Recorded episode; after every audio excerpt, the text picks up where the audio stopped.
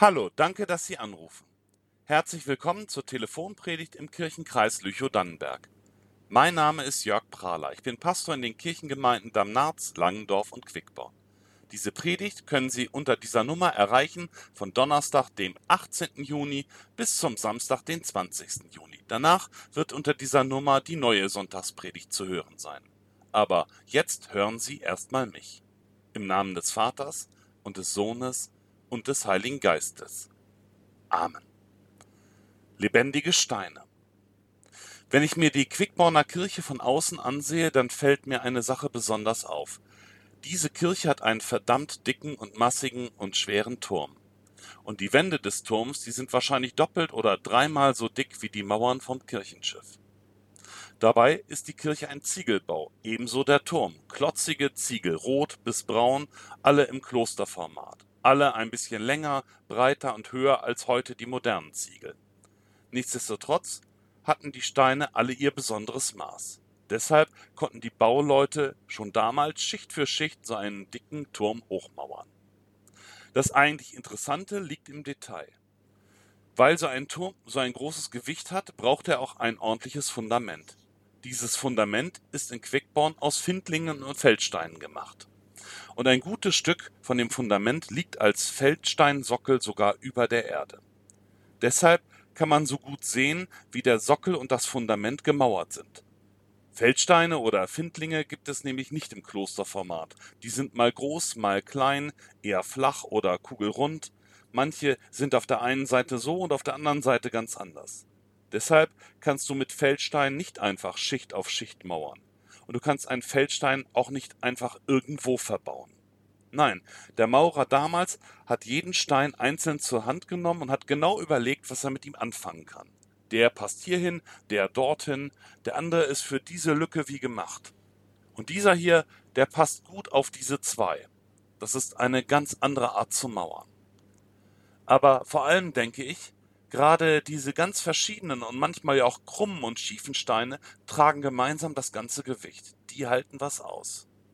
Für mich ist dieser Feldsteinsockel, dieses Fundament aus lauter verschiedenen Steinen, sowas wie ein Sinnbild für die Kirche und die Gemeinde überhaupt. Wir Menschen sind ja schließlich auch alle verschieden. Wir können unterschiedliche Dinge, wir haben Verschiedenes gelernt, manch einer ist eher still und ein guter Zuhörer, Manch eine kann mit Worten andere begeistern und mitreißen. Die einen sind praktisch geschickt, die anderen wissen theoretisch viel.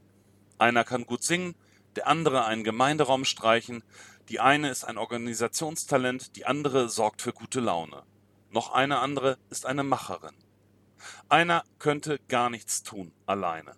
Aber alle zusammen, verschieden, unterschiedlich und jeder bei dem, was er gut kann, das schafft gewaltig. In der Kirche ist es dann nochmal wichtig, dass die Grundrichtung stimmt. Die gibt uns Jesus vor. Und dann baut sich darauf großartig und toll die ganze Kirche auf. Nicht aus Feldstein oder Ziegeln, sondern aus lebendigen Steinen, aus dir und aus mir. Glaubst du nicht? Dann liest das selber nach. Petrus hat es aufgeschrieben. 1. Petrusbrief, Kapitel 2, die Verse 4 und 5. Oder hörst dir von mir an.